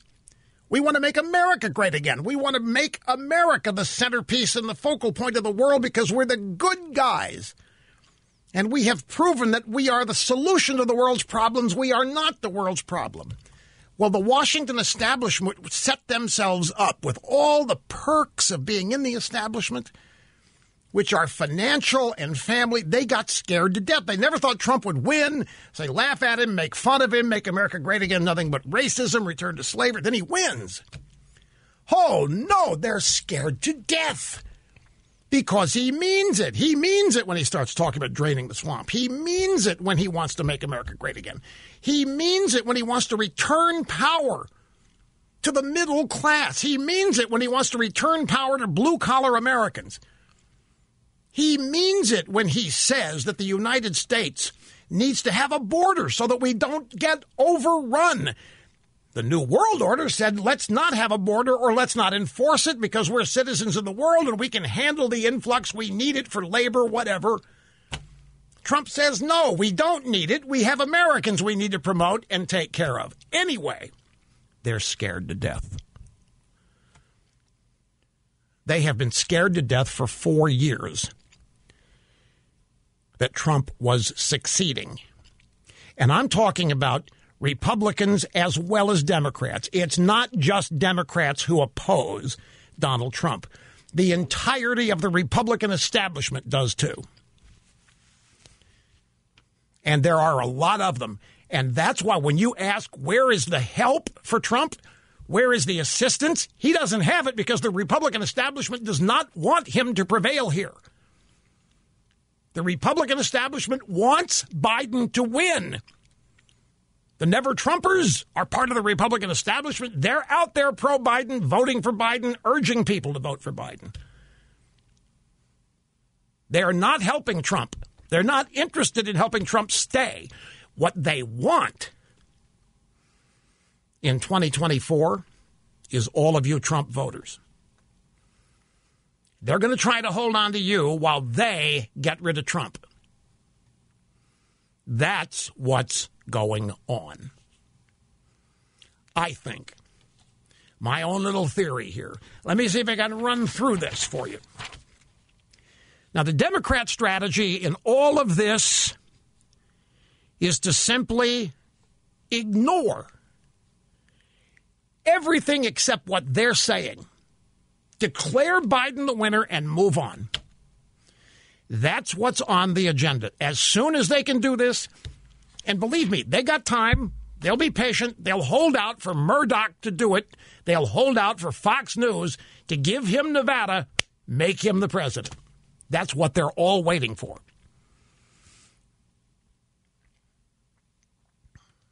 Just like they want Fox to be the ones to humiliate Trump. They want it full circle. They want the network that made Fox, uh, that made Trump. They want the network Trump relied on. They want everybody who loved Trump to turn on him. They want everybody to sabotage him. They want everybody who spent any time with any power whatsoever supporting Trump. They want them to turn on. CNN could declare Biden the winner today, right now, if they wanted to.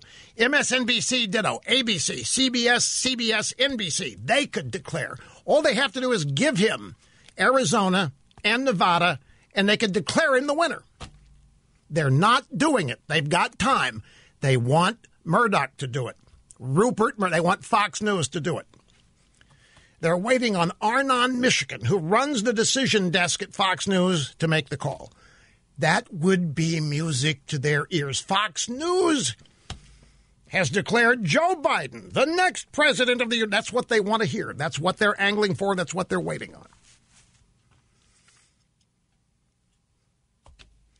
So the Democrat strategy, media strategy, just ignore all this chaos. Go ahead and run their vote fraud, confident nobody will ever be able to produce any evidence of it, and then say it's time to move on. And they're going to be assisted in this by people like Mitt Romney, Ben Sasse. These guys have never liked Trump. They don't like Trump now. They're just as eager for Trump to bite it as they always have been. Pat Toomey in Pennsylvania, he has already abandoned Trump. You've got the Never Trumpers, the Jonah Goldbergs, and the Bill Kristols, and that bunch. And they're being joined by others now at National Review and others who are finally deciding, you know what? It's not worth it anymore. It's not worth it trying to prop, prop, prop Trump up. It just it was more and more people are joining the abandoned on the Republican side. This is all about saving the Washington establishment. It's all about making sure that Trump does not succeed in getting reelected and continuing to drain the swamp and continuing to empower you, the people who make this country work. The subtext of this is that they love the idea of junking Trump, these Republicans. That we know the Democrats do. But I'm talking about the Republican establishment. They love the idea of junking Trump and holding the Senate. They are having orgasms over that. And they're not giving Trump credit for it. No, no, Trump had nothing to do with holding the Senate. No, they did that on their own, they're saying. They're not giving Trump credit for any of the minority vote that came to Republican Party, but it's all him. So is 50 seats in the House, 50 50 picking up enough seats in the House to be 50 50, holding the Senate. That is all Trump. Not to them. They're going to ignore that Trump had anything to do with it. They're going to disabuse the idea that Trump had anything to do with it. And what they're looking at is 2024. Now, I'll throw you two names out there. There are two names that they think can capture you you are MAGA. You are Make America Great Again. You're the Trump base. They think you'll go for Marco Rubio or Nikki Haley. 2024. It may disappoint you, but they think you're not going to go anywhere but them. They think you'll never sit it out. They think you love America too much. And whoever is nominated in 2024, that you'll end up, you MAGA people, you Trump supporters will end up supporting, and I'm I just, it could be two names, it could be others in the list too, but right now Marco Rubio and Nikki Haley are at the top of the list. The one person they're forgetting about in 2024, who, who do you think, who they're forgetting in 2024? Donald J. Trump. If this thing goes the way these people in the drive-bys are trying to tell you it's going to go in 2024, say hello to Donald J. Trump seeking the nomination again. And who do you think is going to get it if Donald J. Trump seeks it in 2024? Donald J. Trump is going to get it if he seeks it again. That's the one thing, and I'm sure they're factoring it, trying to find a way to deal with it. Now, the Democrats are watching all this. The Democrats see what the Republican establishment is doing, and they like it. They like all this feuding. They like, they like these Republicans throwing Trump overboard. That's the best thing in the world that could have happened to them. Oh my goodness. Oh my goodness, what a godsend. The Republican Party itself wants to destroy Trump. They don't even have to make much of an effort. The Republicans will do it for them. The Republicans, do you see them demanding a recount? Do you see the Republicans funding anything? Do you see the Republicans helping Trump anywhere? No. The Republicans think it's going to be better for them if they have a senile old guy like Biden in the White House. That'll be easier to run against, be easier to embarrass the Democrats. So this is a twofer. They get a senile old guy doesn't know where he is as president, which they think is going to help him, and they get Trump thrown out of the way. You're asking the wrong person when you ask, is it time to? You need to ask, where is the Republican Party? Well, you know the answer to the question. Trump has been faced with this. I'll never forget. 2017, he's inaugurated. First thing he wants to do, reform. He wants to rewrite, replace Obamacare. And the Republicans in the House have no interest in helping him at all because they're believing the Russia hoax. They believed it. They thought it was true. They thought Trump was going to be sent packing. So Trump's first year was a total waste of time because his own party thought that he had colluded. It was the most maddening, frustrating thing. So the Democrats, wow, this is great news. Just watch the Democrat, watch the Republicans implode, throw Trump overboard, while the Republicans think they're gaining ground with a senile old guy in the White House. Just amazing what they had, what they could have, and they're throwing it away. No one but Trump could have done what he's done. Nobody but Trump could have put the Republicans in the position to dominate that they're in, and they don't even. So I want to remind you about Legacybox, folks. Uh, they provide a great service to so many people. They transfer family memories captured on old videotape and film. They do it on the digital files and DVDs. They have the expertise, they have the equipment to do it. They can take on every known videotape, cassette, or film type and make the transfer, no matter how old it is. You can't watch this stuff anymore because you don't have VHS or Betamax players. You don't have Super 8 film projector, but you got all these memories. They can transfer it. Now, just to give you an idea, they've done this now for 850,000 plus families nationwide. This is one project that really is worth taking on. Most of us have all these old pictures, videos, reels of film stored away. We haven't seen them in years, decades in some cases. You just need Legacybox. In a couple of weeks, they will transfer all those old films and VHS, whatever video format you've got. They'll put it on DVD or thumb drive, send it back to you in two weeks. And from there, you can copy it, edit it, give it to everybody else in the family, and never, ever not be able to see it again. The rewards are so great.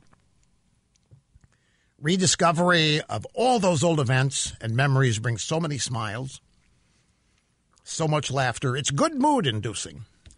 So, start the project online. Go to legacybox.com slash rush. See, if you put the slash Rush in there, you'll save some money. 50% in fact 50% off the regular price they will ship you the legacy box it's just it's it's uh, shielded and protected so that what you put in it doesn't get damaged. They ship you the legacy box. You put all the cassettes all the film reels all the photos whatever you've got you put it in that box and you send it back to them. And in two weeks time they'll have it transferred however you want it. Cloud file dvd thumb drive, you name it. Legacybox.com slash rush is the name of the website. Uh, I'm looking at the clock. Yeah, there's not enough time to be fair with this uh, with this caller, but I do have other things here in the in the stack. I'll tell you what. Uh, uh Mike in Holly Hill, Florida. I want you to hold. You're the next caller. He's got an open line Friday question for me, and then he wants to discuss some of the uh, stuff going on, Hillary and Biden. The uh, uh, he, I think, no, he's not disagreeing with me on my. He's not disagreeing with a previous caller. Biden said we've got the most perfect voter fraud set up ever. I, I, I think what Biden meant by that was they've got the best system to catch people engaging. I don't think he was admitting they were going to do it. The uh, GOP, I'm just going to read a little blurb here as I got it. The GOP just filed a lawsuit in Pennsylvania to block all late ballots. Uh, that's all I know. I don't know if it's going to work. I don't know what, what specifics are involved. And I, when it says GOP, um, I'm not even sure what that is, given so much of the GOP is anti Trump. So we have to wait and see. But there has been a lawsuit filed to block all late ballots in uh, in Pennsylvania. If that man, if that if if that succeeds or succeeded, do you realize how many of those seven hundred thousand votes that have gone to Biden might not be valid if the lawsuit would prevail? And that, of course, is a wild card.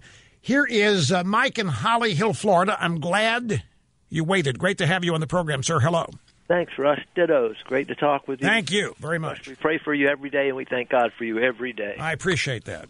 Open line Friday question. Yeah. You never, you never say it, and I've I've always wondered about it. You love to fly, you love airplanes, and you know everything there is to know about them. sounds like. But do you ever fly yourself? Are you the pilot? Nope.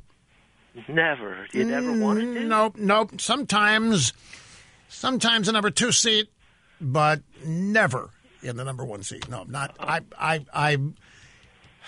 There was a time where I really did want to learn to fly back when I was in um, my late teens, and then radio hit, and I forgot all about learning to fly and everything else. I just became totally focused on uh, on radio. But nope, I'm I'm I'm content. I'm content to ride in it. I'm content to know how it works. I'm content to know how. I, I, I think if something happened, I could go up there and save it. But do I actually fly it? No. Wow. Well, that that has that has just been a, a point of curiosity for me for a long time, and I'm glad I finally got through. Thank you, sir. Well, the question. Well, there you have the answer. I do. Thank you so much. Now, my other point is that Hillary telegraphed this whole business.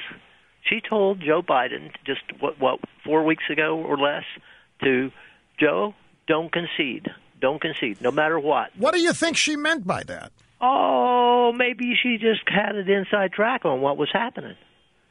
Maybe she just figured out that they were going to they were going to solve all these votes in there, and that he couldn't lose because they had it. They they were. You know, I know it looks that way, but I think with Mrs. Clinton, you you have to first realize that everything's about her in her life and and even you know advising Biden it's all about her. What she was really saying was that she shouldn't have conceded. That she made the mistake of conceding and that Biden shouldn't make the same mistake. I don't think she was telling Biden not to concede strategically because that's how they can beat Trump I think she was saying, don't make the mistake I made. Don't let them have it. Do not give it to them. if uh, you know she, I, I think she's mad that she listened to people like John Podesta and some of her other advisors. Because if you recall, if you go back to election night 2016, she wouldn't show up. She would not concede. And Podesta is having to take the stage and try to solve all of the angst and the panic that exists on the Hillary Clinton side. She will not show up. They had this place, they had a hotel ballroom like they all do. And she was going to have a big celebration party because none of them thought that Trump was going to win. Nobody thought Trump was going to win. Trump wins at two o'clock in the morning after they stop the count from midnight to 1.30. Then they send Podesta out at two o'clock in the morning or 1.45 to say that Hillary has uh, gone into a cocoon or something and that they're going to try to get her to show up somewhere the next day. But she would not confuse that night. And what happened was that a bunch of her people told her she had to, that she lost. And in her case, it wasn't close. The Electoral College, she got smoked. There was there was nothing close about it. All they had was the popular vote margin, and that was strictly because of California. It was a two million or three million vote margin, but it was irrelevant because Trump had a massive 306 or more electoral votes. It was over. And they got to, they finally convinced her to concede the next morning, and I think it was at 10 or 10.30. Remember, she went out there and she looked really bad. She looked like she had not slept the night before. She looked angry, upset, panicked, disappointed, depressed, disbelief, shock, you name it. And I am convinced that she thinks she made a mistake by conceding, that if she had not conceded, that she might have become president. So she's telling Biden, whatever you do, don't do what I did. I don't think that she was telling Biden, here's how you win. This is I, just because I think everything's about her. Here's uh, here's Lori. Lori in Winterport, Maine. Welcome to the EIB network. Hello. Hi, Rush. God bless you and everything that you've done over these 30 years, everything you do to keep us informed. Thank you. Um, Thank you very Northern much. Maine, our one electoral vote up here at least counted for Trump. Southern part of the state can't speak for everything. But anyway, my question I want to know what you think because if Biden does get in, and I haven't given up yet, but if Biden gets in having stolen the election, I don't see Trump supporters. There are so many of us in all the trains and all the rallies. I don't see them just rolling over and taking it. You know, usually we're not like the Democrats where we whine and host, hold cry-ins and, you know, go out and beat somebody up or, you know, do something. We just, we suck it up. We might complain, but then we focus on the next time around. But this is just unprecedented. In all the elections I've been in, this is my most stressful. And I'm just wondering what you think Trump supporters do if Trump doesn't get in the White House? Well, I don't think that you or any other Trump voter is going to roll over. Now, look, there's a lot of you. And in any large group of people, you do not have perfectly uniform behavior. So you're No, going you're, you're going to have some. You're going to have some, and it's not very many, but you're going to have some throw their hands up in frustration, and they're going to say it depends on their age, depends on how long that they have been at this, depends on how much passion they've invested versus how much they have left. Some of them are going to say, "I don't have any more left. I I, I, I, I, can't I can't do this for four more years," and they're just going to they're going to spend their time on other things. I don't Yeah. think not a lot of them, but some will. I think the vast majority. It's a lot of young people. You see these rallies? Yes. a lot of young people. I think they're fired up. I think they're just getting going. I think Trump has brought a bunch of new blood in. I think they like the taste of it. I think they're going to stay revved up and they're going to wait for whatever Trump does next. I mean, that agenda that Trump had, they're all going to wish that that's what America was doing. They're going to try to make that agenda a reality. I'm fir- firmly convinced. No other politician that I know of has ever gotten the kind of responses that he has with the rallies, like that 96 mile Trump train, the Amish having a Trump train. Yeah. You know, I mean, i so if the election is stolen, I see that somebody's going to want to be doing something going forward to I don't know. We're we're we're going to have to do something. We can't just sit back and let our country. And you're not. Go to You're- hell in a you're- You're not. You're look. bes- bes- You're you're, you're going to have. We are going to have the mechanism to stop them. You're going to have. It looks like a pretty close to equal number of Republicans in the House. It may well be that Pelosi doesn't even win the speakership. Let me tell you, they're mad as hell at her right now. I don't know how that, if that holds up. I don't know if it manifests itself that they vote her out in January. You never know. And, and holding the Senate, they have just put the kibosh on the left wing agenda. The Biden agenda, the crazy Bernie agenda, has just had the brakes put on it, unless the Republicans totally cave. Uh, but I, I, I, I think that the uh, people you're talking about are, are not going to want to give up. They're not going to want the agenda that Trump brought uh, to to be lost. They're going to do what they can to uh, keep it alive. They realize there's another election in two years. The midterms in two years. You can take the House back. And then there's another presidential election in 2024. But, you know, life goes on. American politics, the business of the country goes on. Younger people feed into the system all the time. They bring with it their enthusiasm. The cynics that get old, yeah, they may drift away, go by the wayside, but there's always enthusiasm because there is always going to be love for America. There's always going to be, in my estimation, a huge majority of people who love this country, who want the best for this country, and the people who live in it.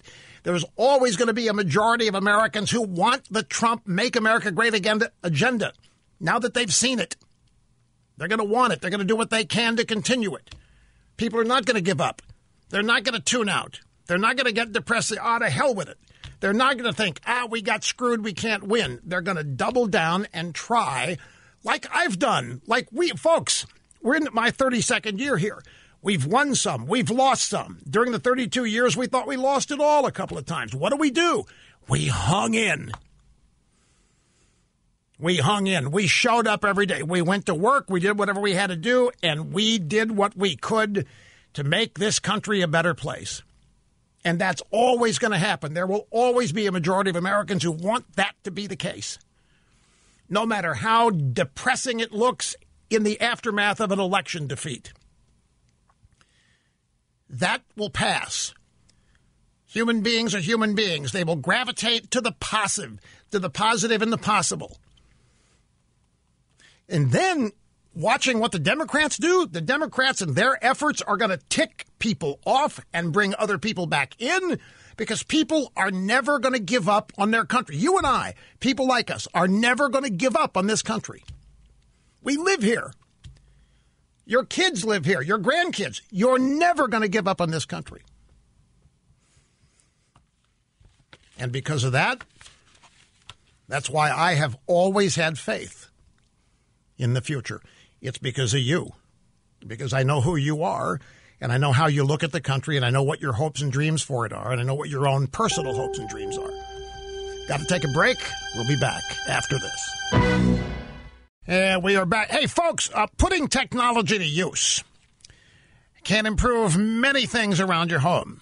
Making your home safe is just one of those things. Simply Safe Home Security System, great, great, great example of this.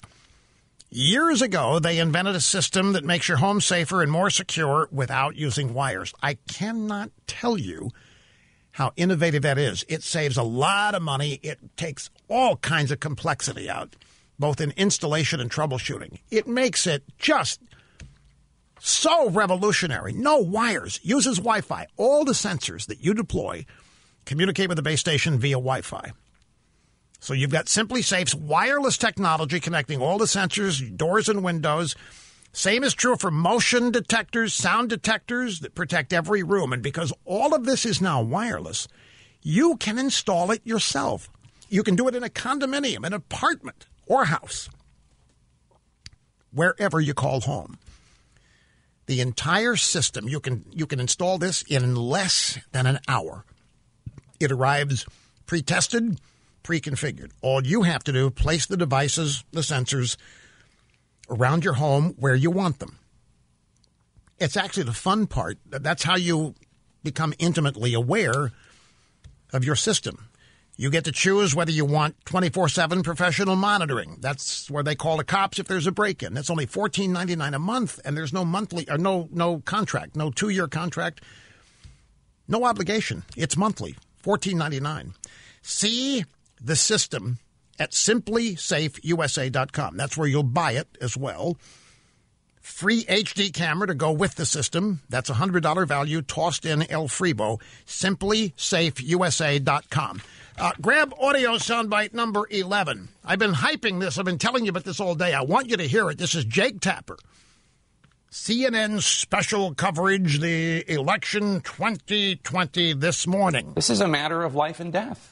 I don't normally talk about any competing network, but the Murdochs and the people at Fox have an obligation to put their country above their profits. It is very important that people make it very clear that this election, there is no credible evidence that we have seen of widespread fraud. By all accounts, Joe Biden is on the precipice of becoming the next president, fair and square. And people who have the privilege of sitting in seats like, like we're sitting in right now have the obligation to convey that to their viewers so that there is a peaceful transfer of power and so that there isn't violence. So you see, Fox News had better be the ones to declare that Biden has won. Otherwise, there'll be violence. Everybody knows these Trump people are dangerous. Everybody knows these Trump supported. you know, it's the exact opposite. The Trump people do not do violence. Jake, it's your Democrat viewers in Seattle and Portland and Minneapolis and New York. They are the ones where all the violence was taking place. They are the ones setting buildings afire. They're the ones looting businesses. They're the ones tearing down portions of town. They are the ones taking over other people's property. You dare to say Fox News has a duty to call the election so that Trump's voters will not cause violence? Trump's voters are not violent. They haven't engaged in any violence. Another myth. Another cliche, another bigoted statement. What they really want, they want Rupert Murdoch to tell the people at Fox to call the race for Trump because they want total humiliation of Trump. They want the only network that gave Trump the time of day to turn on him. That's what they want. They're content. Oh, it would be the greatest day in the world if they could convince Rupert Murdoch to have somebody on Fox declare Trump the loser or Biden the winner, however they would do it. Back in just a moment. Hey, get this. The software used to tabulate the votes in one county, I think in Pennsylvania, sent 6,000 Trump votes to Biden. That's announced today by the GOP. Keep a sharp eye on this if you're going to pay attention to news later on in the afternoon. We got to go, folks, out of time. See you back here on Monday.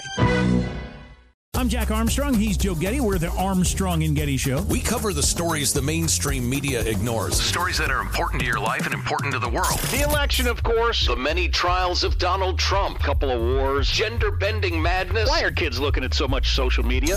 And we bring you the stories the mainstream media is on, but we do it without the left wing media spin. Listen to Armstrong and Getty on demand on America's number one podcast network, iHeart. Open your free iHeart app and search the Armstrong and Getty Show to start listening.